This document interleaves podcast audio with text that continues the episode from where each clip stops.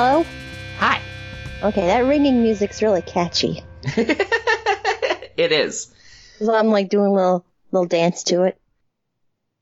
Hello, fellow kids, and welcome to episode 27 of Hello, Fellow Kids. It's not 30 yet? Well, I mean, we're well over 30 if you were to count the bonus Oh. episodes. Yeah, those don't count because we didn't record them. Yeah. We have some very strict guidelines for what makes a real episode and a not real episode. I think you have the strict guidelines. I just go along with it because I don't do any of the work. I, yeah. Yes.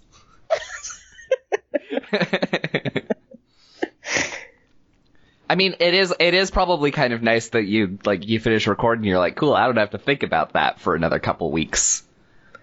Yeah, it is pretty nice. It's like a huge, you know, when you had like a project for school and then you hand it in, you're like, oh, thank God. It's Yeah. like that. Right. I am essentially writing a book report. I mean, that's what this is. I have to take note of what I'm reading Oh, and guess- like draw some right, yeah. draw some logical conclusion. Either otherwise, it's gonna be just like that one episode where I didn't take notes and was like, "I love this book," and then you knocked it down, and I was like, "You're right. This is a bad book." that is the view from Saturday. If you want to go listen to that episode. This month we read Sorcery and Cecelia, or The Enchanted Chocolate Pot. I think both of those titles are terrible. I think they're pretty bad. Uh, also, it really bugs me that only Cecelia gets to have her name in the title. Yes. Yeah, I don't. I don't like that. Only Cecelia gets her name in the title because Kate did a lot too. Yeah, like the only way that would have worked for me is if her full name was Sorcery, and for whatever reason she went by Kate as a nickname. Wouldn't you? That's kind of rough. Yeah. So, Uh, so, like, I can't get a job. They throw my application away. Like, no way. This this bitch's named Sorcery. yeah, put her next to all the destinies. what? well, like when, whenever you get a name that's like like Destiny or Amethyst or something, you're like, mm, moving on. I don't. I, I'll have you know that my father wanted to name me Destiny. Luckily, my my mom was there to go no. yes, she wanted to name me Martha. So we ended up with Mara between Destiny and Martha. what, what part did the Destiny get? Not. I don't know, but I always got a little bit bitter when I'd be spinning through those little like personalized plate racks where you get the names on mm-hmm. there and they'd find I'd find Destiny, I'd find Martha, wouldn't find Mara. Well, I mean, it's simple. You you take you take the M A R A from Martha, and you take the T H that isn't in Destiny, and then you take it out of Martha because it's not in Destiny, and then you get your name. You're saying they should have named me Marstony? That I'm picturing that on like a little whiteboard with like a suburban pregnant white woman in front of it, like this is the name. You know, like mm-hmm. all those horrible It's the Renesmee of 2020.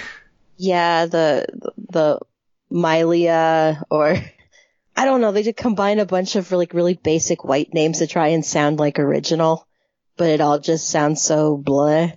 Yeah. That's where Marstony belongs.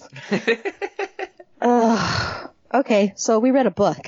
Uh, it's well, we let's see. We've talked about the title, the authors. Uh, Patricia C. Wrede and Carolyn Stevermer. Yes. Um, and this was, they didn't really intend for it to be a book. This was more of just a writing exercise between two friends. Um, it talks about that at the back. Um, Patricia C. Wrede would write letters from the perspective of, uh, Cecilia, and Carolyn Stevermer would write letters from the perspective of Kate and they didn't really talk about what the plot or anything was for the most part outside of writing the letters. Um, it was just a uh, an exercise in creativity and trying to like tell a story between characters like you would in, in real life where you can't get in the heads of each other and really plan ahead. Um, which I think is a really cool concept. I feel like this could have used like some more like traditional storytelling revisions afterwards because basically they just went back through all the letters and they cut out a couple of like loose ends that didn't make sense and then they sent it in. That basically sounds like what I did do. What I did do. I don't know what happened there. I'm sorry. Um. like, oh, I know what happened. I woke up like half an hour ago, so I'm still like, at least I'm not on Benadryl this time. Are you still in your jammies? I don't leave my jammies. That's good. I'm in my day jammies. I don't know what day jammies are. Uh, it's where you just you you get ready for the day and instead of putting on new clothes, you just put on fresh jammies. That's just jammies. Yeah. It does not need a special term. um, but yeah, I I I think that's a really fun exercise. I was just kind of eh about the end result for the most part. It definitely got better. Uh, we talked about that because uh, I was a little bit ahead of Mara at the start, and she was like, "I'm just having kind of troubles getting into it," and I was like, "It picks up once you get into like the second month of letters after like page 50 or so because the letters start getting longer and tell actual like story scenes as opposed to just like here's a list of names and events I went to." Can you tell Aunt Charlotte to send me green ribbon so I have it for that dress? And you're like, oh Christ, I don't care. Why don't you write to Aunt Charlotte and tell her you want a ribbon? Why do I have to be the messenger for this? yes. So so the basic premise is that uh, it's two cousins who uh, are living in two different parts of England in 1817, but like alternate universe 1817 where magic is a thing. Yeah, and they kind of like slip that in. Just all like, uh, da, da, you know, basic boring shit about, oh, we, it's the season, so we're gonna go there. We got prospects for my cousin Georgina, blah, blah. Oh, the wizards are having their graduation. I'm like, the what now? Uh, so yeah, basically just assume that every single chapter takes place during either like an outing to a like a fancy dance or like sitting and having tea in a library. Everybody is always dressed up real nice and everybody is very pretty much prim and proper for most of it. And so just picture that always and that'll do for the setting for most of it. That'll do, pig. Um, what were your thoughts on this? Um, you know, it's funny. I've actually been reading, if you follow my Goodreads, I've been reading like a lot of like historical Regency romances. So I was like, oh, cool. We're back here in London. We're having our season. Cool. Fine. but, um, yeah, like you said, it does pick up around page 50. And I wonder if readers are patient enough to wait that out.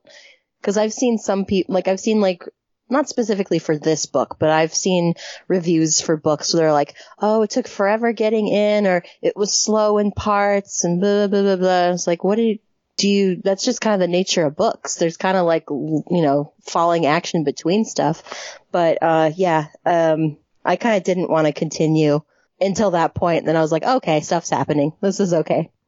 But I ended up giving it, uh, three stars on Goodreads. That's where I ended up as well, and how how strong of a three or weak of a three it will probably depend on the discussion because I really kept having mixed opinions about a lot of elements of this. Yeah, it it didn't help that I'd read a lot of books recently around this time period that were like really really good. So I was just like, mm, this isn't really this isn't really living up to the filth I'd just been reading. Uh, so we're gonna go ahead and hop into this. It takes place over the course of like four months, and it's all just, it's entirely epistolary novel, so it's just letters between. It's all peeing. Yeah. That's what epistolary means, right? Yes. Peeing. it is, it is the wettest book I have ever read. I could have said it's about guns. I went with the like the dumber joke. I'm sorry. Alright, so, April of 1817. Uh, we begin with a waterfall of names and gossip. Cece is very excited to attend a dance being hosted by one Lady Tarleton, and has had word that there will be slow dancing.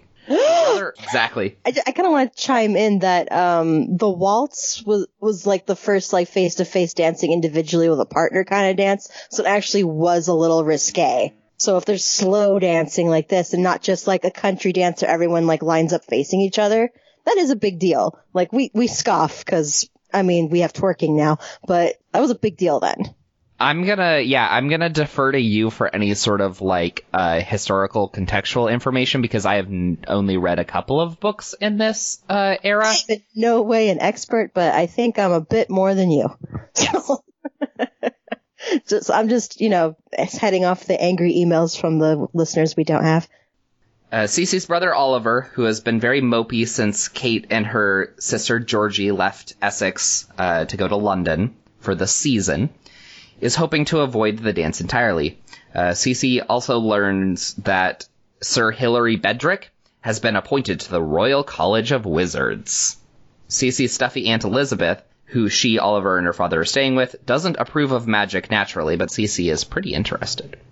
Kate, meanwhile, is in London a few days into her season, uh, something Cece uh, did not get to have this year. She's a bit of a mess, unlike her radiant and pious sister Georgina, who is crushing hard on Oliver, which, like, they're cousins, right? Yeah, but that used to be the thing. No, I know it's the thing. I I, just want to make sure that I had I'm- that. I'm- I had that in my notes too. It's like, oh, the days where you could bone your cousin. I I then wrote in parentheses here. I wasn't going to ship Cece and Kate when I saw they were related, but if Oliver and Georgie are kissing cousin, why not get the girls in on it too? Ah, yeah. Maybe they could if they were fairies and this was Fable. yeah. yeah. Kate and Georgie are with their Aunt Charlotte, who plans to visit Lady Jersey, someone who Kate suspects doesn't enjoy Charlotte's company as much as Charlotte thinks she does. Kate is far more interested, instead, in attending Bedrick's installation to the Royal College. Also, she found some very chic gloves to send Cece. There's a lot of stuff like that. Yeah, like, oh, here's a bit of taffeta that can get made into a dress for you. I'm like, cool, thanks. cool, I'm gonna put it over here with the things I don't want. And there we go. Um, and then back to Cece. Cece recently met with Lady Tarleton's niece, Dorothea Griscombe. She is a shy girl, but eventually opens up to having spent her first eight years living in India. She also has some gossip about the mysterious Marquis of uh, Schofield. Schofield? Schofield? I was saying Sheffield. Well, Field. I've heard of Sheffield, so Okay. it made makes the most sense than like let's pronounce it a weird way. Well, yeah, and they just like to add like Worcestershire is Worcestershire to Ville. Yeah. Oh yeah, yeah. And, and it's not Warwick, it's Warwick. Yeah, Um, it's not St. John, it's St. John. They have no room to complain about how Americans speak, like at fucking all. but they do. yeah. She also has some gossip about the Marquis of Sheffield, who has a house near uh, Sir Bedrick's, but never visits it. She says it's because the Marquis and Bedrick had a falling out, but the specifics are unknown. Most intriguing. Cece must break from writing Kate to attend the dance. BRB. The dance was lovely. Cece got to waltz several times, including with Mr. Tarleton, who is not returning to London despite being known to stay in Essex very little. He and Cece's father leave briefly to discuss a manuscript Tarleton is translating, but Aunt Elizabeth wrangles them back in. Of particular note is that Oliver seems quite taken with Dorothea, which Cece suggests Georgie is better off not knowing. And then Kate certainly had an adventure. Oliver came to visit and was very put off by the number of suitors Georgia has in London. After several days of various social engagements, Kate and Oliver attend Sir Hilary Bedrick's installation. Kate wanders off and peeks into a latched room where she finds a woman sitting in a small garden drinking chocolate. Kate finds herself sitting down and becoming stuck in place. The woman addresses her as Thomas the Marquis and remarks that she set this trap for him to finally get revenge. The chocolate pot is an imitation of Thomas's own enchanted chocolate pot, TM, and is filled with some sort of corrosive poison. Kate manages to splash the woman with the chocolate, breaking the enchantment and allowing herself to escape. Nobody believes her, of course, but she does have a small hole in her gown where the poison burned clean through. Cece doesn't seem that astonished by Kate's story, which either means magical run-ins like this are fairly common, or she has no gauge of what actual drama is. I think it's just that um they're English, so like oh oh dear. Yeah. Oh right, that was such a nice dress. what are you going to do? Instead, Cece mostly talks about how everyone in the world wants Dorothea, except maybe James Tarleton, but even that is up to debate. Oliver seems to have returned to Georgie as the center of his affection. Cece and Dorothea went riding, and Cece thought she saw another rider watching them. I thought you said rioting, so I was like, I don't remember that. yeah, don't you remember when they got tear gassed? no, they're all like, we want haircuts. Later, James makes mention of them riding, and Cece figures out that he was the other rider watching Dorothea from afar because they never mentioned that they were riding. Dorothea insists James doesn't like her because he straight up doesn't like her. She's not sure why. How rude.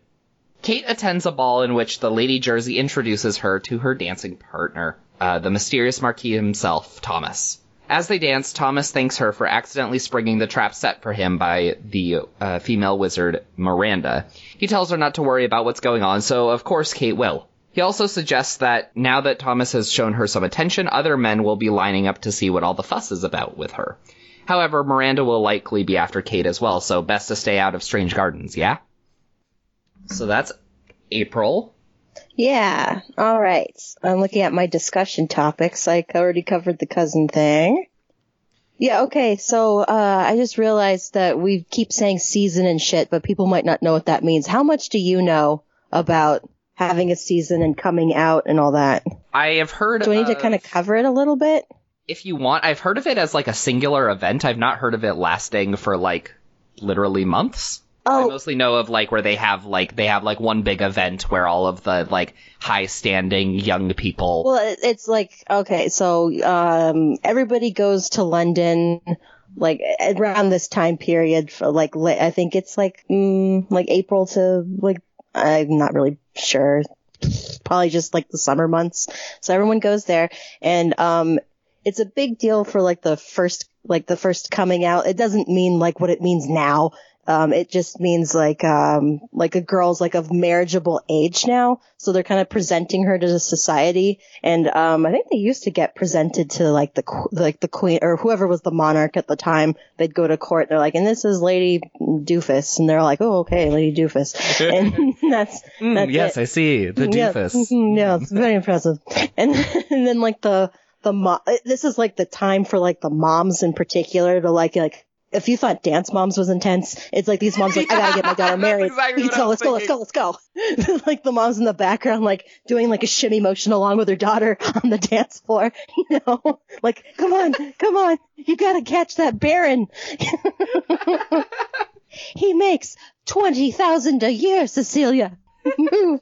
but um so yeah that's basically what this is and um there's been like a lot of romance novels that take place during that time as well. And especially the the ones where it's like oh she's had five seasons but there haven't been any offers yet. And you're like oh no she's gonna be an old maid. And she's like 28 you know? So, yeah so that's basically what's going on. You go out you get all dolled up and uh you go to like all the parties and stuff. And um let's be clear that not everyone gets to do this. Like Yes. maids aren't going out there. It's like if your dad owns like a country seat or like you have like anything to you have any money i, I think maybe like merchants daughters got to do this shit but like yeah it's just a way to like meet eligible people. And i kind of feel like we should have kept that going. They kind of have that here and like um if you ever watched gossip girl I was just thinking it's like it's all of debutantes. Gossip Girl. it's like debutantes you know? Okay. Um what else do we oh um i wrote down my i wrote down predictions like you usually do. Yes. and i put is dorothea magic? Does she accidentally make herself too hot because she's really upset by it. She's totally not Yeah. okay with it. And, you know, I don't think I would be either because, I mean, when this is happening to her, I'm picturing that episode of Buffy the Vampire Slayer where Xander and Cordelia break up and he, like, tries to put together this love spell to, like, make her, like, fall back in love with him. And it works on everyone in Sunnydale except Cordelia. Yeah. so I was just picturing Xander like, no, because it's like fun for a while. Because he's like, oh, Buffy's suddenly into me. Okay, this might be all right. But then he's like getting attacked by Buffy's mom, and he's getting mobbed at school. So Dorothea can't go anywhere. Um, I like the characterization of Aunt Charlotte as being one of those people that is convinced that everybody thinks she's so great, and everybody else is like, God, I why does she have to show up? Like, if we didn't have to interact with her, we never would. She is so obnoxious. I Everybody knows someone like that. oh yeah, I had I, I I knew someone like that when I was in and college. if you don't know anyone like that, you are that person. I'm sorry. Sorry, Aunt Charlotte. Oh, that scene. It's very small, but, uh, when Cecelia or somebody walks into the room and sees like Georgie holding like a little locket that has like a lock of, um, Oliver's hair in it, I'm asking, when did we stop keeping people's hair and when did it become creepy? yeah, there has to be a Yeah, when did that stop? If someone had my hair, I wouldn't be okay with that. Like, I think the only person who has my hair actually is my mom. It was like my first haircut when I was a baby, and it's in my baby book. That's totally fine. Yeah, well, it's so it's it's some point between. I I mean, I, it can at least be someplace between eighteen seventeen and Hey Arnold, oh, right. because it's definitely creepy by then. Yeah. I feel like maybe it stopped. God, why would it have stopped? Is there something like gross and germy about it? Or, um, did Hollywood get too popular with like voodoo stuff? So there's this kind of this like, I don't want you having my hair. That's weird. Now I wish I'd researched this. I'm really curious when that fell out of favor. I would guess it would have something to do with the transition from, because it's not it's not just the having of the hair; it's whether it was given or taken. And na- like nowadays, it'd be presented as ti- entirely as I snuck somebody's hair, well, whereas back then it would be like you clip off a lock of your hair. And it's like to remember me by. Take this in my kerchief. and it's like, are you going to a war? Why do I need this? yeah. On, let me find an oak tree to tie a ribbon. Well, how would Laura Jean have taken it if if uh Peter had given her the locket and it had like he's like, Oh, I put some of my hair in that. You seemed into that old fashioned stuff, but she had been all gross. Why did you do that? Peter Kavinsky, this is the weirdest thing you've ever done. And he's like, I know it is. he's like, I'm sorry, I was reading like those old books you like and it seemed like something you'd want. I and she's just like, it's romantic to read about in the 1800s. I don't want your hair, Peter. And he's like, well, I'll just take it back then. But that at that point it wraps around to like I don't want it because I want your hair. I want it because this is such a ridiculous gift. and then she's like, well, no, give it back. He's like, you just freaked out that it was gross. I feel like we just wrote fan fiction. You're so hard to read, Covey. You said, Covey, I thought you'd totally be into this. He just sounds like that in every role he plays. Oh yeah. Noah Sempenemeneno. I can't say his name. Noah cinnamon roll. Yes, a Noah Cinnamon Roll. I can't. Yeah, and apparently he like makes really weird tweets that are supposed to sound really deep. Is it like the new Jaden Smith Twitter? Perhaps. Um, I wasn't able to like read through all of it, but there was like, uh, I remember watching like some bit of an interview with him and like, uh, they're all like, Hey, we looked at your Instagram. And he goes, Oh no. And there's like a picture of him with like his buddy and they're like pressing foreheads and have like, like really into it, like yay faces. And then there's like this really super pretentious poetry that he'd captioned it with and they're like, what does that poem mean to you? And he just like waffled for like five minutes trying to decide what it, and I just felt like I was back in AP English going Right. over like a po, I was like, I hate poetry. And he clearly just picked that because he thought it sounded cool. I like that he knows poems, but I don't think he's a deep I person. think I think he just should caption everything on his Instagram with Annabel Lee. Oh no. Yeah. Every single one. I can't believe Laura Jean didn't spot that. Right? I mean, I was just like, this is, this is Annabel Lee. He's a plagiarist. okay. We should, Hey, did you know we're talking about a different book? okay. Yeah. Keeping people's hair. Kind of creepy. Oh, and this is interesting to no one but me, but, um, I've had this on my to read on Goodreads since December 16th, 2012. Holy crap. so yeah, I'm glad I read this. The only other note that I have in my book all the way through this month is that um so I have like a magic carpet um Harcourt paperback of it and for whatever reason like I can't figure out what exactly it is about it but they all they all of the Harcourt paperbacks feel different to me. They're like they're they're wigglier.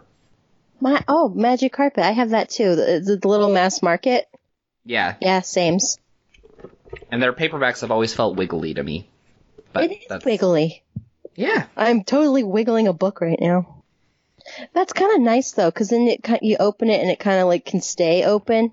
Well, Yeah. I mean, not like indefinitely, but it's definitely not as tightly packed as some other ones where you end up like really folding back the front cover and it just looks crummy after. Like, right. It's like, oh, you want to read all of the pages, uh, Why? all the words on the page? Go ahead and just break the spine because that's the only way you get to do it.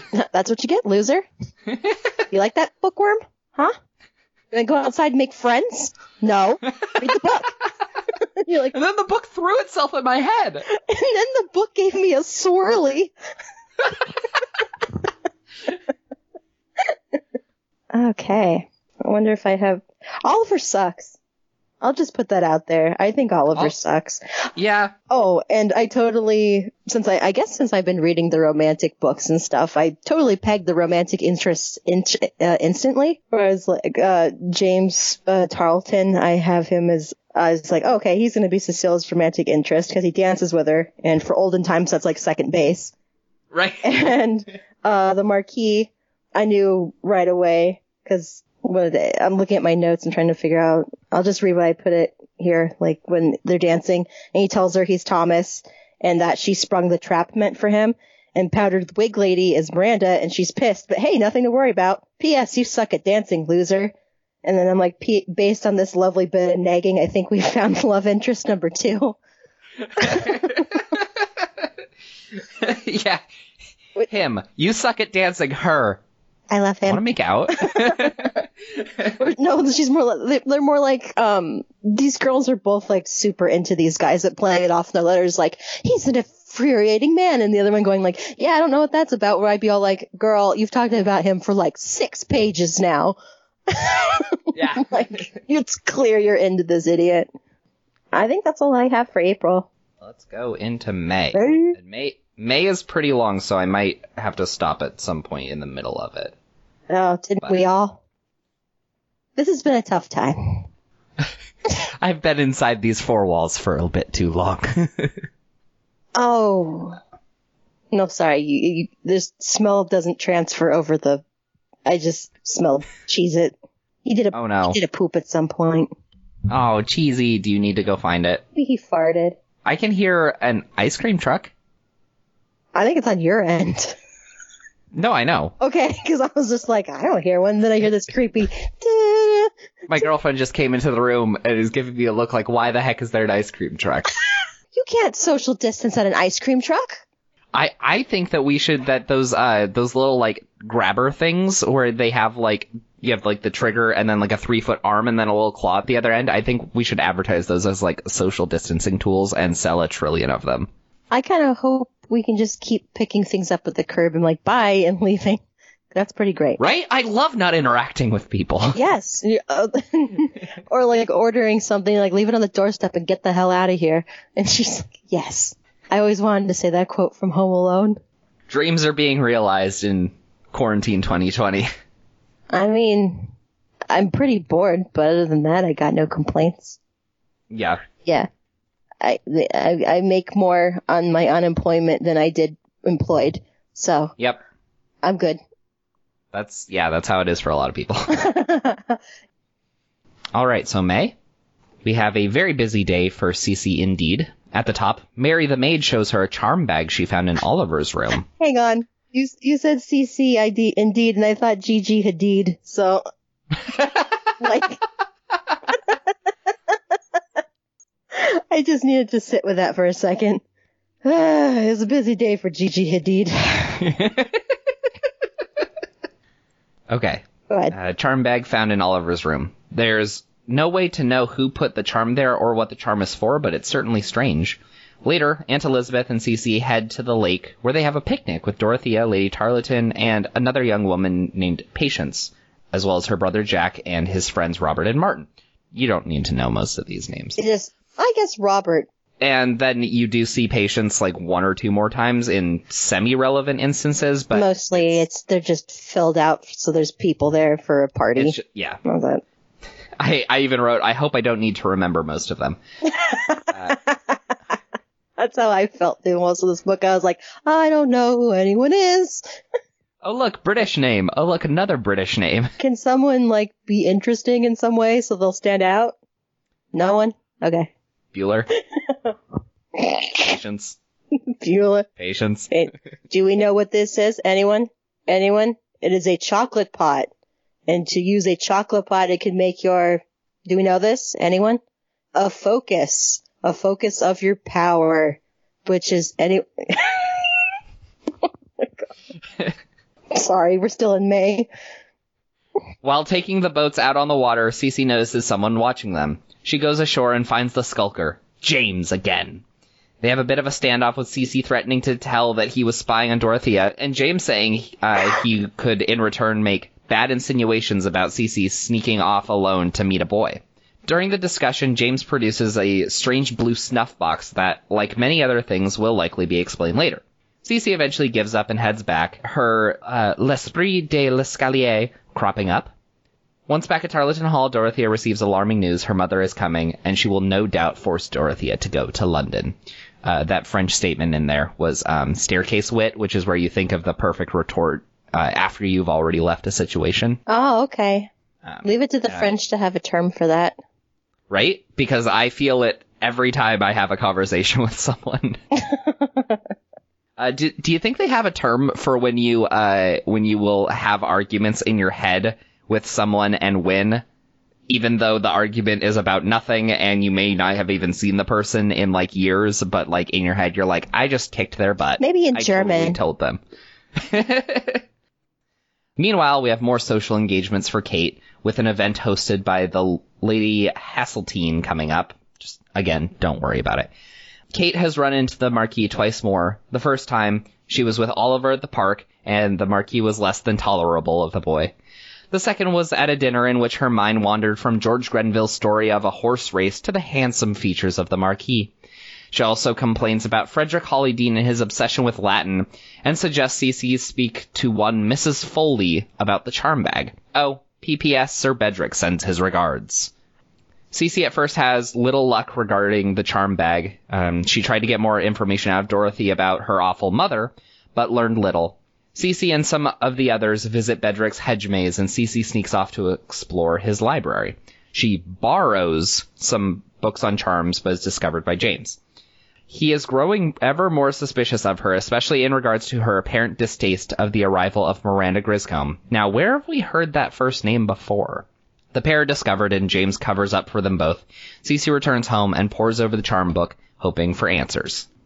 More fancy events. Georgie flirts with several other boys to make Oliver jealous. Meanwhile, Kate sneaks off by herself and finds herself in a thicket where she is compelled to touch a tree, at which point she becomes frozen and can no longer hear. She begins to panic until Thomas arrives and chants a spell to rescue Kate. She returns to the party and finds Georgie in a bit of a squabble, explaining that she never meant to lead any of the other boys on. She just wanted to make Oliver angry. Kate tells her that Oliver was supposed to show up tonight, but he seems to have gone missing and, and they can't tell anyone without revealing the whole of the situation. Miranda Griscombe comes for Dorothea, and Cece wouldn't be surprised if she is in fact the same Miranda that Kate encountered. She intends to take Dorothea away immediately. Dorothea tells Kate uh, Miranda is merely her stepmother, likely just to get her father's fortune. Furthermore, Miranda intends for Dorothea to marry Thomas, which is odd because didn't Miranda try to poison him? It is then announced that James Tarleton has convinced Miranda to stay in town for at least one more day. He is apparently convinced that Miranda and Cece are in cahoots. Cahoots. Cece tells Kate. Cece tells Kate that if they haven't found Oliver by her next letter, she'll she's going to tell her papa that Oliver is missing. Also, she's sending two protective charm bags that she constructed for Kate and Oliver, but each of them needs a lock of hair to work. Okay, I'm gonna stop there. I like some of the um some of the old timey phrasing of things to avoid talking about uh specific topics, like uh saying to go to the bathroom that she would like to The use necessary. the necessary, Mhm. or you know, I would like to use the please and thank you key. You're a gentleman in scholarship. um, I I remember reading um a Miss Marple mystery, and I mean she's an old bag, but uh like her um I think she uh she was always embarrassed to say bathroom or allude to it, but Yeah. uh one of the code words well, it wasn't necessary, but it's like. Oh, will you show me upstairs? And they're supposed to know she needs to use the bathroom. I was like, I would have no idea. I'd be all like, you can go upstairs. It's fine. like, just go. I spent most of this book thinking James sucks. Yeah. He sucks. Yeah, he does. Sorry. No, not sorry. I, I put that he's a suspicious bitch. As I read it, I was kind of like, well, obviously she and James are going to get together, but Yeah. that just that just feels like it's like, well, everybody has to romance somebody and I'm like, ah, but not him. Yeah, like how about someone who like isn't all like, hey, if you say I've been spying, I'm gonna tell everyone I fingered you in the woods, and she's like, what? Which I mean, he doesn't say it like that, but that's basically what that meant. Yeah. yeah. I mean, it, if you were to rewrite this book with like more modern blunt language, Yeah. it would be significantly more vulgar. There is a there's a lot going on that they allude to. Um, Yeah, and uh, there's a lot of from Kate and Cecelia. It took me a while to like them. I don't know if I ever quite got there to fully liking them, but they had this like we're not like other girls kind of vibe that I didn't like. right? Where they just talked about how stupid Georgie was all the time without really giving any examples. It's just like, oh, so she's pretty and like well liked by dudes, so she's yeah, automatically so therefore stupid. she has to be awful. Yeah. Yeah, and she really didn't sound that way. Well, I mean, towards the end, there was kind of a discovery made where I was like, oh, okay, so she does suck. But uh, they didn't know that up to that point. They were just call, calling her, like, calling her stupid. And uh, they were kind of doing the same thing with Dorothea, but she really did seem insipid. So I'll give them that. But with Georgie, I don't think we really got much of a Yeah. example. Speak, speaking of Georgie, I have no concept of the ages of most of these characters. I spent the entire book until the last couple of chapters thinking that Georgie was older than Kate. Mhm. And then uh, there's something that explicitly states otherwise. And then I James, I was like, he's got to be pretty close to Cece's age, but then it talks about like his this whole Yeah, like, they're in the he had with war. the war or whatever. And Yeah, it's like, well, so how long was he in the war? How long was he in the war? How Yeah, they much was he warring? well, people did go to the war. Uh, they could join the military a lot really younger. Like if you ever watched uh, Master and Commander, there was a little officer, little boy. He was like twelve, so you could join up really early, and then you know. But that wasn't so much like you know rich dudes. So um, yeah. I'm assuming. Okay, I figured. Yeah, I was thrown off by like, oh, we were in the war. I'm like, oh shit. Okay, so like you're in your 20s. So you must be in your 20s. And I feel like the girls are probably in their late teens. Is where I'm gonna think they're at. Yeah, I was guessing 16-ish. Maybe a little older. Maybe Georgie. I- I maybe Georgie's it- 16, but I feel like Kate and well- Cecelia are in their later teens, like 18, 19. I have no idea, like, when is, like, when, when, what is the age to, like, first debut? Like, I always thought it I think it's in there. slightly younger to give them a few extra years to... I think like 16, 17 is like the youngest where you when you go. Um, I think some parents were kind of like, I'm gonna let her wait a while, cause you know, cause you know your kid the best. And it's like, okay, she's really impulsive. One boy's gonna be all like, hey, I like you, wink, and she's gonna go off in a carriage with him. So how about wait until she's older and a little bit more sensible, but not too old. So let's we're talking like maybe 19 or 20. Right? I was like crazy. We don't want to end accidentally make a blue stocking here. I got into an argument with someone about blue stockings. He was convinced it was something dirty, and I'm like, no, it's that's the name for the women who didn't get married and were like academic. The blue stockings. Crusty old bitch. That's what I kept calling James in my notes. COB. He's all like, yeah, chairman of the board. I'm like, no. okay, should we continue? Yeah. Okay, so Kate gets some hair to complete the charm bags, uh, but that's not nearly as interesting as what happens that evening. Thomas comes by with two important bits of information. The first is that Oliver is safe. Uh, He is a tree. he he found he he found him turned into a tree in the same place where they found Kate. Uh, so he has rescued him and taken him to a safe location that he will not disclose. Second is that Thomas would like Kate to be his fiancée. She doesn't actually have to marry him once the season is over, but Miranda and Sir Bedrick are plotting to send someone that Thomas will magically fall in love with in order to get their revenge on him. The best protection is to already be engaged, but to someone who won't take it seriously. Therefore, Kate is the best option. She agrees, but doesn't like being pitted against Bedrick, a longtime family friend. Um, ever since Dorothea left for London, the local boys have seemed completely indifferent to the lack of Dorothea. Robert, the only one Dorothea also had affection for, seems upset that she is gone. Cece suggests that Kate try to sow dissent between Miranda and Bedrick in an attempt to move their attention away from Kate, Oliver, and Thomas. To do so, unfortunately, would temporarily bring more of Miranda's attention towards her, but it may be better in the long run. Later, Cece talks with Robert and suggests he propose to Dorothea before Miranda has a chance to set her up with someone else. He is sure Dorothea's parents won't accept him due to his lack of station, but Cece convinces him to try if she can get word to Dorothea first. Uh, Cece passes the buck to Kate because Miranda may read anything sent straight to Dorothea. Upon returning home, Cece is informed that she missed a visit from one James Tarleton. Dorothea arrives in London, and since then, all of the men have immediately been flocking to her. Kate meets Miranda and lays it on pretty thick that her engagement to Thomas is merely a job. However, she makes it seem like Bedrick put her up to it so to sow dissent. Later, Kate is out for a walk with some other acquaintances when the footbridge she is on unnaturally disintegrates, dropping her into the water. There seems to be no lasting damage for her, though another patron did break an arm. The next day, Thomas asks Kate to back out of the engagement as his plan has changed. She tells him she will if he promises not to involve Dorothea in whatever he's up to. And if he ditches Kate for Dorothea, it means the attraction spell that is obviously in place on Dorothea is too powerful for him to resist. He disappears before she can fully state her case, and Kate can only hope that he paints her in a favorable light when he starts telling everyone the engagement is off.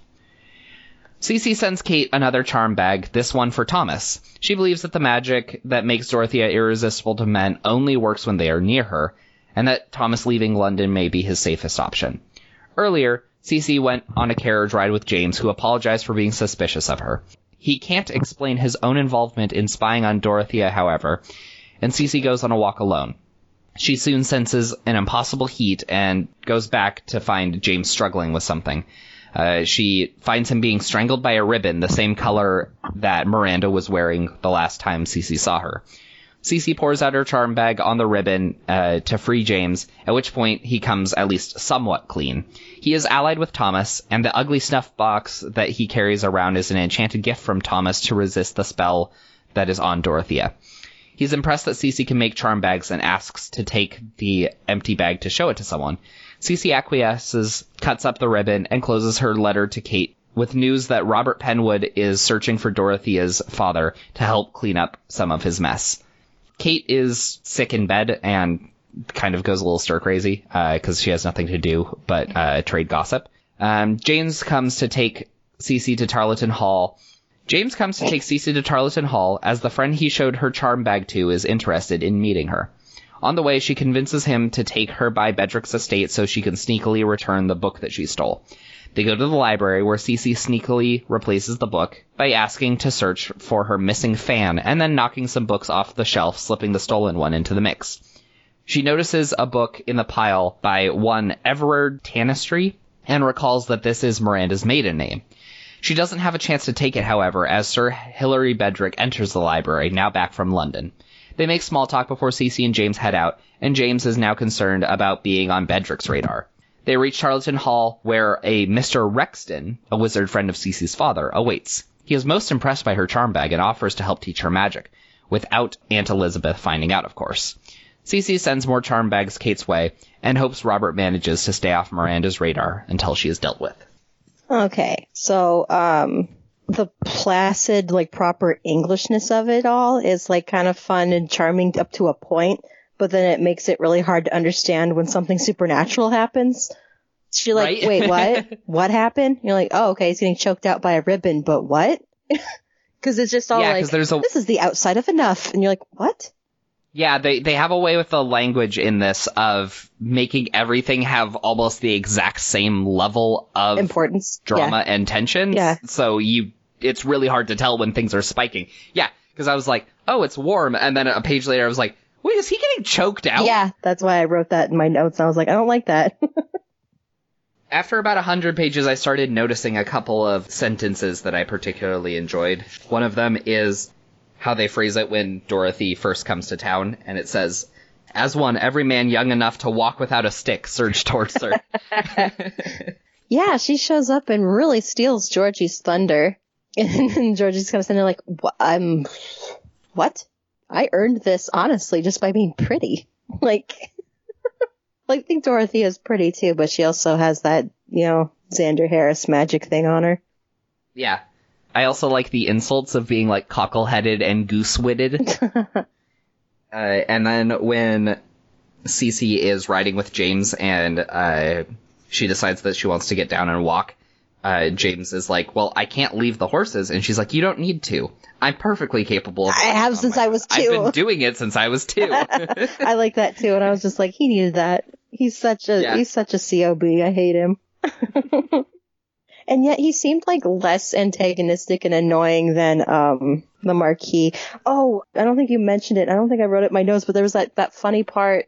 I think it did come earlier because it, it happened with Oliver, where he came across the Marquis and he got all like flutter, flubber, uh, flatter. I can't sentence. I'm sorry, but like he got all flustered or whatever, and um, and he's like, oh, how's what do you call that way that you tie your cravat? And he goes, it's the way I tie my cravat. I cravat. tie my cravat. and, and Kate's like, wow, that was super rude. And I was just like, I thought it was super funny. it is funny, but Thomas is also he's a he's a real jerk. Like everything he says to Kate is like, "You're stupid. Why are you so stupid? Yeah, it's like, How are you so dumb?" I really admire the way your hair's falling out of its pins down your back. And you're like, okay, asshole. So my hair's a little unruly. I'm not a Marquis. I don't have someone who can do my hair for He is me. he is negging her so hard. So hard. And I was just like, boy, I don't like, I don't like either of these boys. Oh, they're so mean. hey, hey what? hey, you're ugly and dumb. You want to blow me? That is the outside of enough. Hold my reticule. they say it at the outside of enough like so many times, and I was like, let's Yeah. stop saying that. What else do I like? I like uh, when Cece uh, is trying to figure out a way to convince like the butler at Bedrick's house to let her come in, and uh, she comments to James. She's like, "It is most annoying to be faced with someone who refuses to accept even the most plausible subterfuge." James, or I guess Ce- Cece is talking about like the stuff that Kate's been informing her, and James is like, "How much has she told you?" And usually the response in that, and like any other story, is like, "Enough." Yeah. Or the whole thing. And she's like, if one does not know the whole, it is impossible to say how large a part of it one does know. And I'm like, that's true. Like, how are you supposed to know if you know all of it or not? It's a very polite bitches say what. Right? He'd say what? Just say what? Go, what? Like, ah. June 1817. Dorothy comes by with a gift for Kate from Thomas a seashell. It seems perfectly ordinary, but when Kate holds it up to her, her ear, she hears Thomas warn her not to go to Countess Lieven's party that night. Kate crushes the seashell and decides to go anyways. Sorry. He's just such an asshole that it's like, yeah, I'd have done it too. Yeah.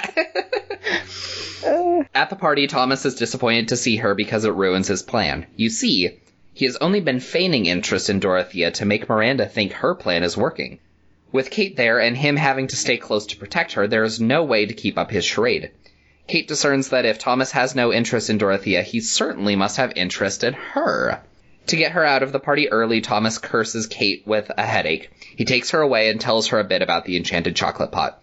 The magic, whatever it was, was meant to go into a pocket watch, but the ceremony was disrupted by one of Sir Bedrick's spells locating Thomas, and the spell redirected to a nearby chocolate pot instead, with Thomas's magic mixing along with a bit of Bedrick's. None of this really explains much, so the mystery deepens. Uh, thanks to Cece's teachings, she now has some insight on the chocolate pot.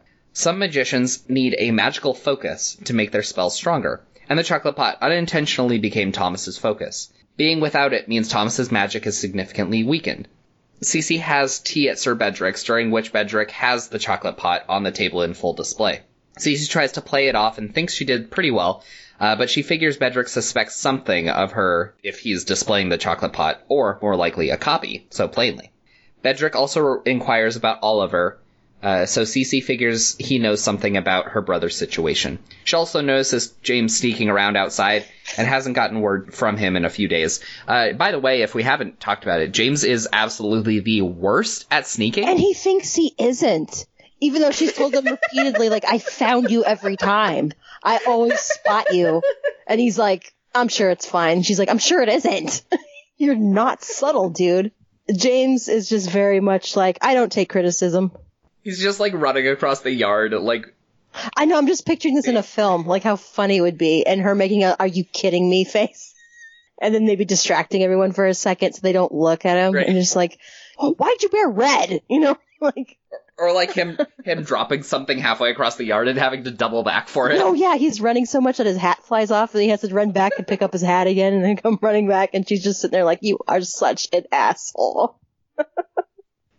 Kate goes to the opera, uh, where she fills Thomas in on Cece's encounter with the chocolate pot. The conversation.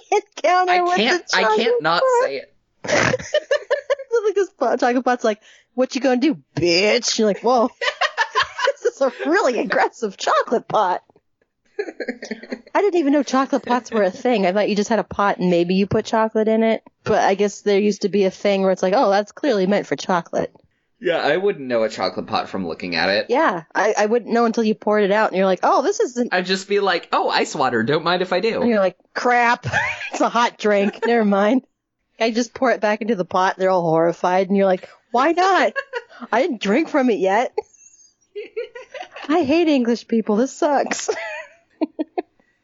The conversation turns to Kate's first run-in with Miranda and the poisoned chocolate, which Thomas clarifies was not actually Oh, for poison. fuck's sake. In fact, little harm would likely have come to her had she drunk it. He suspects it was a catalyst to release uh, his magical energies, so another, namely Miranda and Bedrick, could use it for themselves. Since Kate splashed Miranda with the catalyst, her power has been temporarily lessened. Later, Kate is talking to Lady Jersey, who, through a series of convoluted statements, manages to clarify that Miranda was once in love with Thomas's elder brother Edward, and only married Mr. Griscombe after Edward's passing. This just adds another layer of drama, now doesn't it? This is one of the things that I feel like might have been improved if they had done more like after the writing exercise if they had done more talking about the actual plot is that you have a lot of these things where it's like here's a revelation and then it's like retcon after retcon it. Hmm. And between that and like having to explain stuff in a very roundabout way because the, they don't know what the other person is really talking about yet so they have to they have to reveal it very slowly to make sure that they're like keeping up and not ruining each other's story. I feel like that kind of made it more difficult for them to have a logical through line with some of these things where it's like I can see now looking back how that makes sense because some of it's like, well, I guess, but it really seemed like something else this whole time. At the same time, it feels pretty true to life where you get information, you're like, wait, wait, what? And then either gets clarified or it's like, actually, it was this. Or uh, I think they kind of shone a light on it once. It was like when James was like, not James, is the other one. There's, they're, oh God, they're interchangeable. Thomas? Thomas, that's it. Was uh meebling about the chocolate pot, and she's like, I don't get what's going on. And then Cece in her letters like, okay, ignore his muddle-headed explanation. This is what a focus is. this is what the to- chocolate pot Yeah. is. So, um, yeah, I feel like it's pretty true to life, particularly now. When months ago we were told like, don't wear masks, it's a waste of time, and Yeah. now we're supposed to wear masks everywhere. I didn't, Yeah, I didn't think I- much of it, probably because of where I'm at now. you know, Right. so I was just like, nope, sounds seems legit to me. Especially Yeah. when you're trying to get your information from someone who doesn't explain themselves very well, like the Lady Jersey. Where you're like, wait, what? Yeah. Wait, what?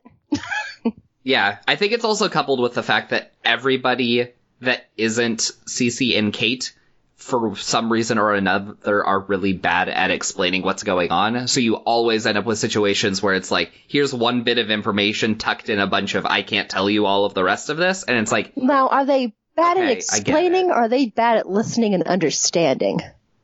they have just very low charisma scores in general. um, Everybody is just terrible at con- conversation. Well, you know, it's like when she fell in love with the brother. The brother who, oh, Thomas. She fell in love with Thomas. No, the brother. What? yeah. Like, I've been in that conversation so many times. Though I think I have been the Lady Jersey on more than five occasions.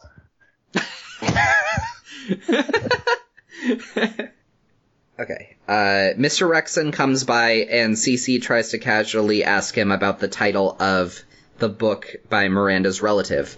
Uh, the title being Epicyclical Elaborations of Sorcery, or Horcrux. Basically, yeah. Rexton tells her that it is a sort of dark magic and that is all she needs to know, which just makes her more interested in getting her hands on the book. Later, Cece goes riding and runs into James. He asks her to deliver a message to Thomas through Kate. The message is simple. Don't contact James directly. Bedrick is up to something magical. He has the chocolate pot, and Thomas is running out of time. Cece agrees to send the message and to happen by in his direction periodically so she can deliver Thomas's response or send more messages on James's behalf. After a brief and awkward visit from a man named Strangle, Kate and her household attend a musical event. During this, Kate sneaks away to visit Thomas and finds Frederick Hollydean passed out drunk in Thomas's office. Frederick is carried away by the butler and Kate delivers James's message to Thomas. She then manages to get a little more info out of Thomas. After Thomas left Bedrick's tutelage, Bedrick was insistent on controlling Thomas's use of magic. This desire lingers magically in the chocolate pot and gives Bedrick a sort of magical link to Thomas.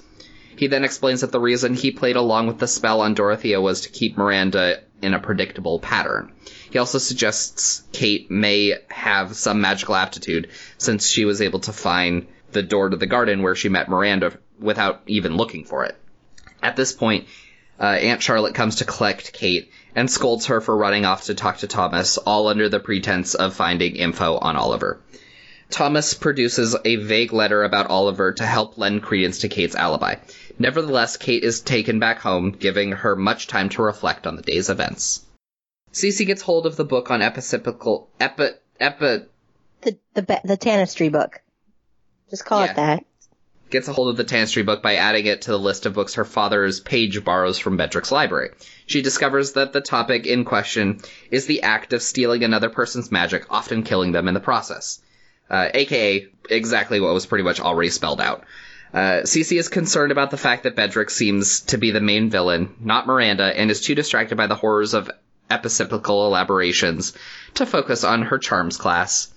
She later meets up with James, who is frustrated that Thomas sent no reply. James elaborates on the history between Edward Schofield and Miranda, saying that she used the same spell that was on Dorothea to make herself appealing during her season, which is how Edward, Thomas's brother, got involved. Thomas created the snuff box for Edward to release him from the magic, and once he realized he didn't love Miranda at all, Miranda sought revenge by teaching Hilary Bedrick how to siphon magic from Thomas, leading to the current situation. Then there's some stuff about the war and comments on small details of the last letter. And I realize at this point that between the flowery language retreading of topics between letters and strange little asides, this book actually has a lot of material that doesn't directly tie to the main story. Um, yeah, my notes, I was, uh, counting out the pages. I filled 15 pages for this whole book, is how much extraneous stuff. I was like, that doesn't need to be discussed. So, How much do you think you usually fill? oh, I, I, I, don't- I don't know. I, I filled up nearly half the book on Fablehaven. But yeah, this, I don't know if I would, I'm hesitant to use the word padding because that seems maybe more judgmental about the use of it. Uh, but there is a lot of material in here that you could trim out and you would still get the main story and not feel like you've lost much of that. But at the same time, they're all like, wow, these are very single-minded girls. They're in London. Why isn't they all like, oh, P.S. I found like a hat for you, you know? Like, why isn't that happening? So, Right, it, it does, right. Like it, it does add a Yeah. little bit to like the idea that they have a life outside of this weird situation that's going Mhm. on. So, Georgie asks about Oliver's status, and Kate can only give her the generic response that he's fine, which is not enough for Georgie. She's concerned about what he might be getting up to. Apparently, Kate's family has a history of gambling, because not only is Georgie concerned that Oliver might be gaming while he's out, Kate finds a logbook of wagers Georgie has partaken in, which explains why Kate's pearl earrings have disappeared. Kate attends another ball where Thomas looks sicker than ever. Miranda comes by, along with Thomas's mother, Lady Sylvia. She invites Kate to come by sometime and hear stories of Thomas's childhood, and there's no way Kate is passing that up. Um, after meeting with James, who blames himself for letting Bedrick take the chocolate pot before James learned exactly what it was, Cece decides to take action. She convinces her aunt that they should visit Bedrick, and she brings along the book on epicyclical elaborations uh, to stealthily return. During tea, Bedrick serves chocolate from Thomas's pot. Cece creates a distraction just long enough to accidentally topple the tea table and then smashes the chocolate pot to smithereens. She like spikes it on the ground. like she's in the end zone. Bam! yeah. She then proceeds to do some sort of weird pelvic thrusting motion to the audience uh, as celebration. And then this guy in a black and white striped shirt comes running out, blowing his whistle, like, no, no, no, no, no end zone dances. But it's too late because she's already pouring Gatorade on, Aunt on, Elizabeth. on Aunt Elizabeth.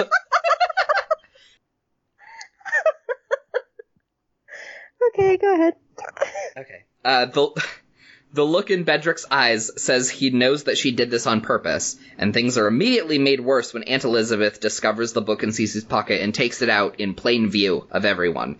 She accuses Bedrick of trying to corrupt Cece the way he got to William, whoever that is, and throws the book at his head. She takes Cece home, confiscates all of Cece's magical supplies, and grounds her. Cece hopes that breaking the pot will help Thomas, because now Thomas can create a new focus that Bedrick can't siphon from. The next morning, Cece awakes feeling rather sick and assumes it's the flu. No. Uh, Kate visits Sylvia, who turns out to be an adept wizard herself. She approves of Cece's handiwork with the charm bags, then uses a magic ink pot to scry on Sir Bedrick. She and Kate watch the exact moment Cece destroys the chocolate pot. They rush upstairs and find Thomas feeling much better already.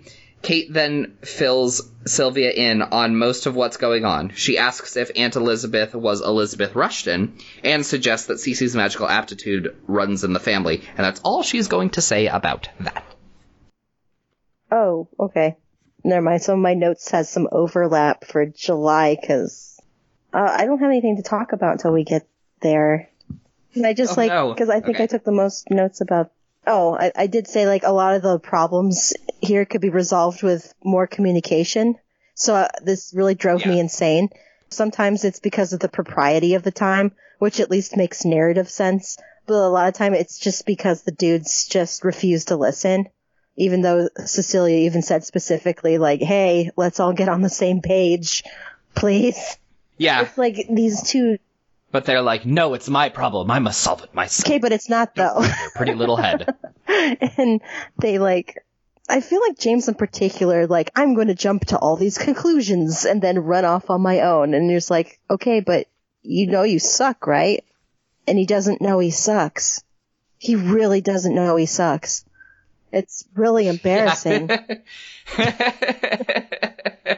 he and Charlotte should uh, have a talk. they don't know Yeah. that they suck. um, not only do they not know they suck, but they think they're great. And it's Right. like, no, no, you're not. do you, do you get it? Which it feels like that's what Cecelia does in every conversation. Just like, bro, no. Why did it not occur to either of you to just smash the pot? I was like, it can't be that easy, can it? And like, yes, it can. And I'm like, then why didn't you It do is. it? It is exactly that easy. why wouldn't that be the first thing you do? right? You have you have all of these pages of like these crazy acrobatics of like I'm going to uh, pretend this so that Miranda will uh, lay off me just long enough for this to happen. It's, like, Smash the pot. Yeah. it. I thought they were it's so I thought they had to like preserve it because then like it, it his t- life and everything is tied to it. So I was like, oh, maybe they need to preserve it. And but it's like, no, actually, it's just released from it and he's fine. And you're like, oh. And I think even the mom says like, I told him to smash that fucking thing. he didn't do it. it's just. Ah, it's so frustrating. I think these do, maybe it's because they were in the war or something, and they're all like, everything has to be more elaborate. Everything has to be like a scheme. We have to have like all these plans while the girls are like, why don't you just like go around the corner and solve the problem? And they're like, that's not how it's done, you silly woman, and your hair's ugly. You're like, what? That, what does that have to do with anything? Just smash the pot, you Yeah. dumbass. I mean, the theme of the book is boys are stupid. Throw rocks at them. God, they need, they need boulders thrown at them. These guys suck so hard. this Mr. Strangle guy who has nothing to do really with anything, he does make a comment uh, to Kate. He says, I would have judged you a passionate young lady. Women with wide mouths often are, I've discovered. Yeah, I was like, what? and I like the line after that where she's like, she just stands, sits there looking at him in horror that he'd say something so filthy, and that the aunt noticed, and then they kept an eye on him the rest of the thing. Like, what did this asshole say? I was like, do you mean like blowjobs? What do you mean? Yeah, I was like, I was like, excuse me, sir. I had something weird said like that to me once. I lived in a college town. I'm like walking Yeah. to the bus stop in the morning and like this dude's walking alongside of me and goes like, hi, and then starts talking to me about God. And I'm not gaudy. and then there's a little uh, goth girl on the other side of the- road yeah. who's like, give peace a chance. Yeah. no, that didn't happen. But um he starts like talking to me about God and stuff and and um I'm not religious, so but I was just like I'm just going to be polite. I don't ever have to see him again. It doesn't matter. Like I guess I could be rude, but I'd rather not start my day that way. So I was just like, "Uh-huh, okay." And he goes like, "Just so you know, if you just need to get on your knees and then say to God with your mouth." And I'm just like, "This sounds really filthy." And I was like, okay, thank you. like, got away pretty quickly. But uh, then I like spoke to people about it later and they all gave me this horrified look. And I was like, yeah, I think he told me to blow Jesus. You need to get on your knees, open your mouth, and swallow God's love. Yeah, might take a while. Fondle is, never mind. Oh, this is going weird. Oh, okay. So, yeah, there's finally some, like, actual explanation of what the whole epicyclical elaborations thing is, and I'm like, yeah, that sounds bad, but they were making it sound like it's the worst thing ever, but I think that might be a little bit of the English of it, of being like, it's, you know, it's positively ghastly, and I'm like, yeah, I was thinking, like, torturing babies or something. And then it did the thing where it like talks about the magic being in the chocolate pot, allowing for Hilary to have like a connection and stuff. And it was one of those things where like, yes, it explained it kind of explicitly at that point, but it was pretty easy for like when it got to that point, I was like, yeah, I know all this. You could really easily have pieced it together already, like really, really easily figured out exactly what was going on. So when it explained exactly what was going on, I it felt kind of anticlimactic because I was like, I thought you already told me that. I mean, it should have been news like for like, oh yeah, if you break it, that's fine. You just find a new focus. I mean, that's the news. Yeah. And you're just like, oh, cool. But I'm going to break this. Right. That was that was the only new thing is like if you smash the thing, is all done. End of story. While fi- like James is just James, damn it. Thomas is just like, no, I'm not getting my power sucked. I think I just have mono. And they're like, dude, come on. Oh my gosh, James, James whining where he's like, Thomas trusted me and I let him down, he said in that infuriatingly stubborn tone men use when they're discussing things like cards and politics and the military, which they don't think females understand. And I'm like, oh, I know that tone. I saw a video that reminded me of you. Um, it's that uh, comedian Chris Fleming who's really big on YouTube, and he has a whole song like "I'm afraid to talk to straight men," and it's just like some of the nice ones want to talk about birds, but the rest of the time it's like just like you don't know how to navigate that kind of masculinity. And it's like, oh, what do I Right. say? And then everyone in the comments like, yep, yep, yep. you need to look into it. Oh, but there was like Okay. uh just one more thing that you can. I almost sent you the video, but I was like, he might get offended, so I didn't send it. But the same comedian was um making fun of girls who've spent a semester in Paris, and suddenly they're like, I think he was comparing them to people who've just started drinking coffee all the time, and it says that like their smugness and like their level of like understanding everything is like that person who's spent like a semester in Paris and suddenly thinks they just know the town inside out. And then he's like, he's also like the people who eat the fruit on the bottom yogurt. And he goes, fruit on the bottom sounds like a homophobic uncle's rule about bunk beds. And as soon as he said that line, I thought of you. I don't know how you want to take that. I was trying to figure out what point it was going to connect to me because I was like, well, I don't like fruit on the bottom yogurt. Uh, Sorry, I kind of had to try and I- get there. I couldn't have just gone right to fruit on the bottom yogurt. Yeah. But that thing about the the semester abroad is so true because that's a that that's the same mentality that like um or a similar mentality to anybody who like goes on like a vacation or or does anytime you do something that like gets you out of your element and it immerses you in something for even a little bit all of a sudden you come back and that's the only thing you'll talk about for like Yeah, because you went on an eat, pray, love quest. You're just like, shut Yeah. up. yeah, like in um in high school, I had friends that would go and they would either do like church retreats or they would do like summer camp uh, counseling and stuff like that. And they would go and they'd do this for like six weeks and they would come back and spend the entire rest of the year talking about it. and it's the most alienating experience because I'm like, these are my good friends that I would normally talk to about literally anything and all they want to do is talk about this thing that I wasn't there for because they left to go do it. And it's like that's the entirety of who they are now, and it's really unpleasant. so if you ever find yourself going and having a great time doing something elsewhere, cool, enjoy it, talk about it, but also remember that that is just a very small moment in your life and that you still have other people and uh, other things about you. It doesn't need to become. It doesn't need to become your personality type.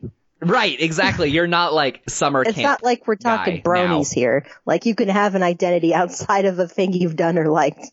I don't even care that I just dunked on bronies. Uh, you mean the same way that she dunked the chocolate pot? She dunked it so much cooler. she smashes. It. She's like, "Take that, And then she used the chocolate to smear the crappy dress she hated. And then my Aunt sees her and is like, okay, I feel like this all happened because plot. Where like, why did she, like the aunt's cleaning her up, why did she dig in her pockets?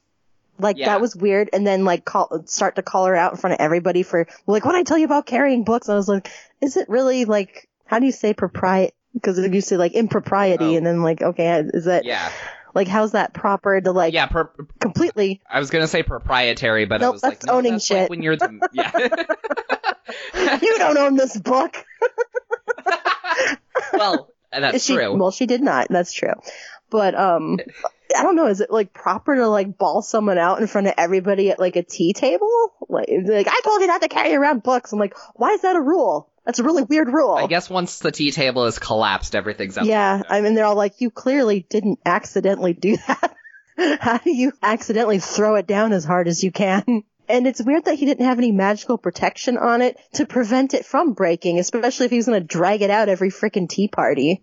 So she was probably like, would- well, let's see if this even breaks. And then it did. And it's like, oh, okay. He sucks. Everyone sucks. Yeah, well, his it's the dang, it's the whole masculine ego thing. Women don't like, break things. have- We do. yeah, women don't break things, and I have done this so perfectly that no one will ever figure it out. And even if They'll they just do, think he has mono. about it. Whatever. Yeah, I, I I just thought it was super convoluted and that it had to happen because of plot. Yeah, just Yeah. like, oh, and she has this in her pocket, and then jumps to the conclusion that he's teaching her magic. Like, why would he start with that? Yeah. Like, I'd start with charm bags. Like, right? All right, kids. Uh, so after you have learned your numbers one to ten, we're gonna go into advanced geometry. and then we're gonna suck each other's souls out through chocolate pots. Ready? I was told we'd learn Um, cursive. My my mom said I can't have chocolate until after My mom says I can't have my soul sucked. okay, maybe we should move on to July now. That's like the last Okay. month, right? July. Uh, Cece's lethargy lasts for several days. She explains some of what has been going on to her father, who agrees to help convince Aunt Elizabeth to let Cece continue learning magic. He also reveals that Aunt Elizabeth is actually a powerful wizard, or at least she was. She fell in love with another wizard, William Camden, whose pursuit of magical knowledge from Bedrick's extensive library resulted in his death. Whatever the magic was, it must have been dark and powerful, and Elizabeth gave up her magical practice after William's death. A while later, James stops by and discovers what happened to the chocolate pot. Because he doesn't know the full magical implications of the pot, he is angry with Cece, which greatly upsets her. Later, Aunt Elizabeth gives Cece a new charm bag that she made herself, at which point Cece realizes the charm bag found in Oliver's room was made by Elizabeth as well to ward off the spell on Dorothea. Mr. Rexton visits and gives Cece a locket from her mother that he has enchanted, and as soon as Cece puts it on, she feels totally fine again. She realizes Bedrick must have cursed her and vows to be on her best behavior and not leave Elizabeth's side when they attend the upcoming party at Bedrick's. Uh, Kate has tea with Sylvia again, who inquires about Kate's engagement to Thomas. Kate can't lie to her and explains the circumstances of the engagement. Regardless, Sylvia must treat the situation properly, which includes presenting Kate with family jewels and all that. Later that week, Kate has tea with Dorothea and Robert, who has finally arrived in London. He stealthily slips a note to Dorothea, no doubt regarding his feelings for her. Uh, Cece meets with James, who tells her it's time for her to stop interfering. There seems to be some tension between James and Thomas. Furthermore, he is concerned about Cece's attending Bedrick's party. Which, by the way, do we have a real reason why she goes besides it's the proper thing to do? That I have that in my notes too, because I'm like, cause plot. Okay, Yeah. yeah. He alludes to some unspoken danger being in store for him, but then backs off and apologizes for being so brusque with Cece. She updates him on Thomas. Cece also learns that her locket's enchantment has worn off, but she continues to wear it.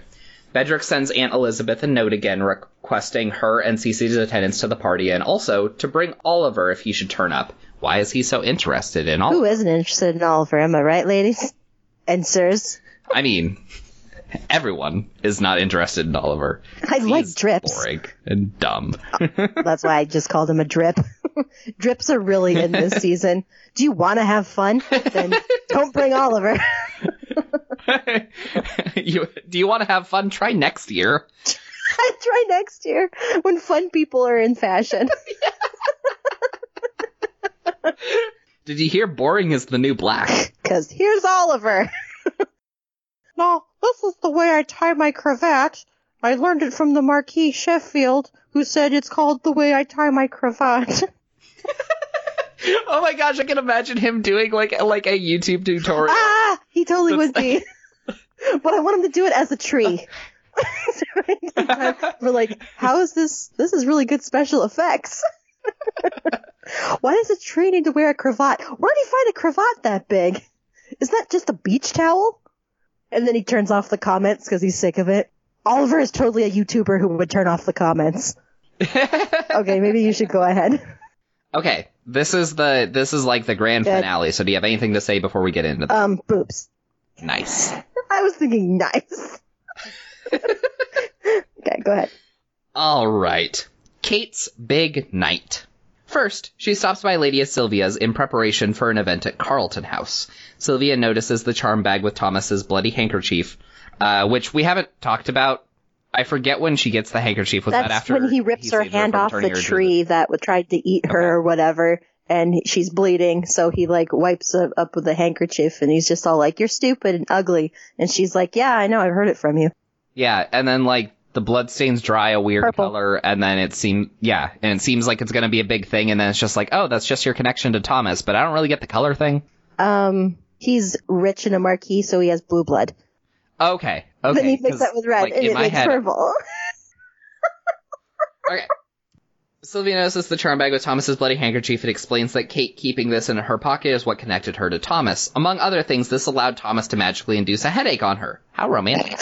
I'm gonna make you ill. Uh, That's because normally her charm bag would have protected her from this.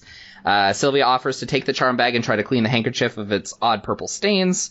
At Carlton House, Kate is shown a number of interesting enchanted items. There's like a whole, there's like a, a wizard chess, and there's a, there's a Mohican sh- Oh, yeah. uh, Mohican super- shaman drum, which casts out illness, but Mohican illnesses only. yeah. That's what happens when you steal other cultures' stuff. Doesn't work for you. So maybe you should put it Uh, back, yeah, I just, assholes. I just love that, that it's like, well, yeah, it doesn't work for you at all. Because you stole it. So, you dummies. Sidebar. The, this has been happening a lot in recent years with the British Museum. Like people, like they plundered other countries and took shit. Like the countries Right, now so are people like, like, excuse me, can I have my and they're like, back? no, because reasons. And you're like, no, you give it back. Well, their their reason is always, well, you see, uh, traditionally it's been housed here, and it's like, no, traditionally it was housed over here until you, you colonialists came in here asking. and like completely razed my country and then took our shit. So give us back our shit. And they're like, well, the thing is, would you like tea? And tea, tea isn't even yours. You took that from China. Everything you identify as yours, and particularly English, isn't even English. You fuckers. That blew my mind when I found that out. That tea's not even theirs. It's China. Oh, yeah. I was like a younger teenager and I was just like, they took everything. So a- after checking out the the enchanted items, Kate sits down next to Dorothea, who is actually Dum, dum, Miranda in disguise. Miranda takes the engagement ring off Kate's finger and crushes it, hoping it will summon Thomas. Uh, the time has finally come for Miranda's revenge.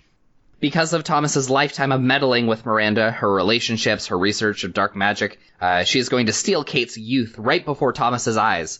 She then reveals that Dorothy had run off and married Robert already, which is why she could disguise herself as Dorothea no problem. Miranda villainizes long enough for Sylvia to sneak in and cast a counterspell. She briefly floods Miranda with not only Miranda's own 75 years, but the years of Kate and Sylvia too. This disrupts the spell and is too much for Miranda's body, and she dies. Thomas rushes in, and as does the host of the party, the Prince of something or other. I think probably. And Kate tells just a just a thought. And he does he doesn't just Kate- rush in. He this dramatic bitch jumps through the conservatory window. Like he's like, I'm here to save you. It's like your mom already did that. Actually, let's just leave it at like he comes in. your mom did that. No, literally Let's your just- mother. Yeah. Damn it! You took my. I was trying to build it up. I was like, let's trot trot that back a little bit. I've come to save you. Your mom. Literally, your mom. Anyway, yeah, the prince Uh, comes running in like, why'd you break my yeah. windows? Yeah, and then uh, Kate tells a very convincing and only sort of true explanation of what just transpired, making Thomas out to be a hero. Very, She and very Thomas stretching the truth. Uh, the tr- the only elements of the truth is that there was bad things. Yeah, everything, everything Miranda did, basically. Uh, she and Thomas head out alone, and Thomas thanks her. He then tells her that he would rather she not call off the marriage and stay with him, but for realsies. Her biggest complaint is he never properly proposed, but some smoochies and dancing in the night settle the matter. And now for Cece. All for night. Cece attends Sir Bedrick's party and makes a point of keeping an eye on James while not actually spending time with him so Bedrick doesn't get any ideas. Bedrick accidentally steps on Cece's gown and tears it, then has Patience Eversley help Cece fix it. When Cece returns to the ballroom, James is gone and Bedrick is slinking away. She follows, ending up in a garden remarkably similar to the one Kate first met Miranda in. James is there, immobile, and Bedrick appears behind Cece and binds her in place as well. He then sets up an array of candles for a spell and explains that when he's done, everyone will think Cece and James eloped, only to find James dead on the side of the road and Cece driven mad, uh, having supposedly been abducted by James instead. And nobody will have any proof that Bedrick was involved in all of this. Mwahahaha. Bedrick then takes a drop of Cece's blood and uses it to create a tracking spell. He disappears briefly, and James takes this time to blame himself of for course Cece he getting did. involved. Bedrick returns with Oliver in tow, having found him hidden in Thomas's way across the state only a few miles away. He finally reveals his full plan. After discovering Cece and Oliver are distantly related to him, he has decided to use the epicyclical elaboration spell to steal Oliver's latent magic, killing him in the process. He will steal much of Cece's as well, enough to drive her mad, but not enough to kill her. His reason for teaming up with Miranda is that not all the secrets of the magic were in the book, because some were only passed down through the Tanistry family. Cece keeps asking questions to encourage his monologuing, which allows for rescue to arrive in the form of Mr. Rexton and Aunt Elizabeth. Rexton uh, had placed a tracking spell on Cece's locket, so as soon as Elizabeth noticed Cece was missing, they knew where to go. A magical duel between Rexton and Bedrick ensues, mimicking some of the signs Cece saw Bedrick use earlier, along with a quick Greek lesson from James. Cece frees James from his magical binds, at which point James goes WWE on Bedrick and smashes him over the head with a chair. That's the second time The that like abate- brawn has won out over Brains. Yeah. Right? The danger abated, James kisses Cece and proposes, which Cece heartily accepts. Rexton takes Bedrick to the Royal College where they will strip Bedrick of his magic. Shortly after, two marriage announcements are circulated, one for James and Cece and one for Mr. Rexton and Aunt Elizabeth. Cece suggests she and Kate hold a joint wedding if Kate and Thomas agree. Uh, and then the final letter. Word spreads that Bedrick has been stripped of his powers and exiled to mainland Europe. Kate and Thomas agree to a double wedding as long as it's done quick. Thomas plans to turn the post wedding into a grand tour of Europe and plans to start it in Paris when Lady Sylvia returns there shortly. Kate finally gets a chance to tell off Aunt Charlotte for being controlling and a buzzkill and suggests she find a new hobby other than dictating Kate's life because she wouldn't be doing much of that after the wedding. Kate then throws Georgie under the bus, revealing her to be less of a saint than Charlotte thought. Then, uh, sucks. Why do I write sucks out? then ducks out with Thomas to begin a new life in the. Well, I mean, she was gonna. Never mind.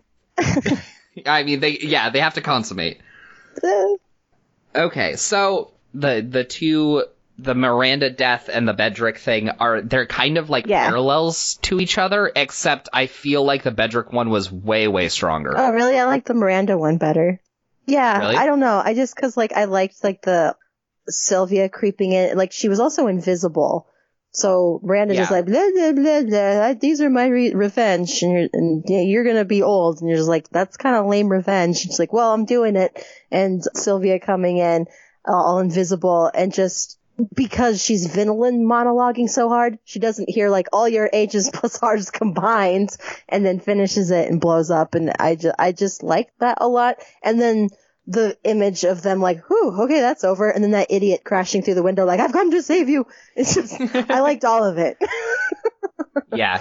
I was just disappointed that at the end of all of this, the best they could come up with for the female villain's motive, or like her big revenge, is just to be young and pretty again.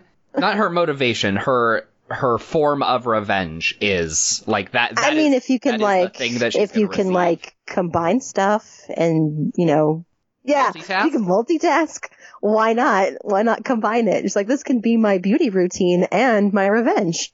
I'm good with that. um, okay, so the thing I wanted to say when that, I put Cece's, uh, recovery with the rest of stuff in June because I thought it just kind of worked better for notes. Yeah. But when the big reveal and they're all like, oh, Aunt Elizabeth was a very great magician. Oh, she was the best. And then it's like, why can't she make an adequate charm bag then? She's like, oh, I made it for Oliver so he could resist like Dorothea's spell. I'm like, he didn't though. He was super into Dorothea as well. And then she like makes it for Cece, like, here you go. And her, she's like, cool, I'm still have like this narcoleptic thing going on. I didn't know how much of that was just like, are we overstating how powerful she was, or was she is she just really super rusty? I also thought that the whole like surprise we're distantly related and now I can take your magic was like like what? I didn't Like, even pick was- up if they were distantly related. I thought they could just suck out people's power because reasons. Right. No, he's Everything like, else has uh, been because reasons. Why not this? Right. No, no, no. Absolutely. He's like, my dear mama was descended from, your dear mama was descended from my great great uncle, Sir Sir Hilary said, on the wrong side of the blanket, I'm afraid. Oh, that's why it took me so long. that's right. I remembered down. wrong side. Still, even the faintest of blood connections is enough to allow the Tanistry spells to work. Now that I am aware Okay, yeah, I remember that line now because I remember thinking like, "Ha, wrong side of the blanket." wrong side of the yeah, blanket. I like Yeah. that instead of just all like, "Oh, it's dicked around." Um, and I and I put like, "Hey, it's another book where the adults aren't useless because all the young people." You know, running around like, oh, I have to do secret codes, and oh, you Right. can't be involved in this, and then like mom solves it, or the aunt no one liked comes in and is all like, nope, I can Yeah. take care of this. So uh, we were just talking about that with uh, Fablehaven, how we liked like the kids uh, frequently do have to save the day or you know be relied upon to contribute to the day being saved, but it's rarely because the adults are incompetent. So this was another instance of like, hey, turns out age and experience still does count for something. Let's see if I had any other. Um, Okay, while you're looking, I'll put up my final thought too, where it's like funny how characters the same age in modern books aren't all like, we're in love, so hey, will you marry me? We'd all be like, whoa, slow your roll. That seems a bit Yeah. much. You've known each other for like a couple months. You're really gonna get married now? But like in olden times, that was like second base. so I keep saying that. Ma- making eye contact back then was second. Yeah, then the dad shows up and is like, Sir, you've compromised my daughter. And he's like, I'm across the room. So that was that Sorcery and Cecelia. There's a sequel called The Grand Tour where they go to Europe. I'm I'd be willing to Uh, read that, but maybe not for the podcast. I might read that on my own.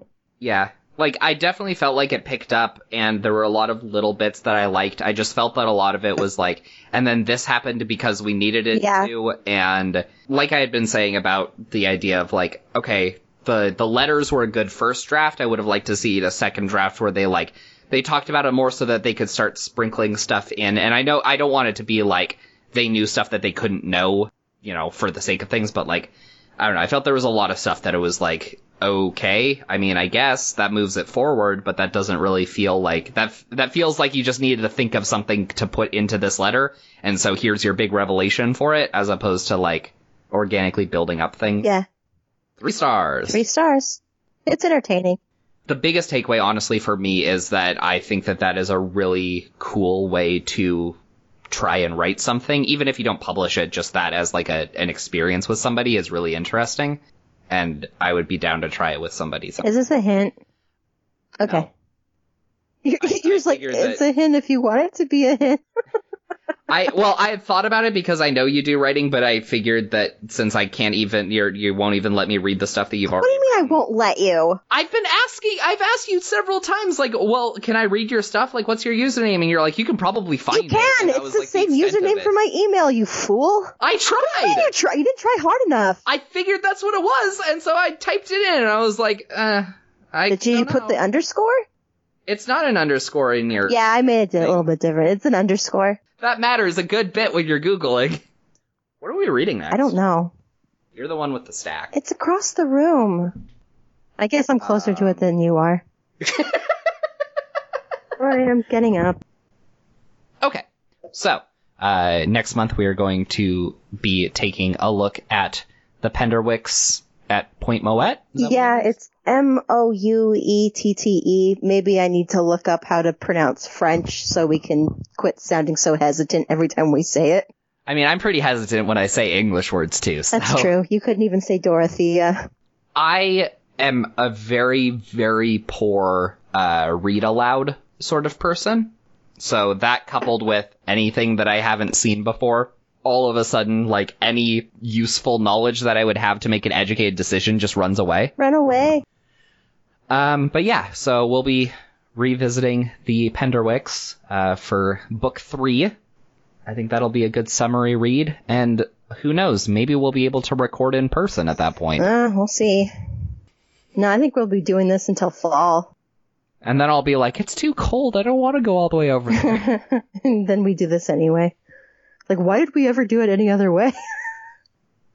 it's it's definitely, I, I think it definitely ends up better when we're there in person.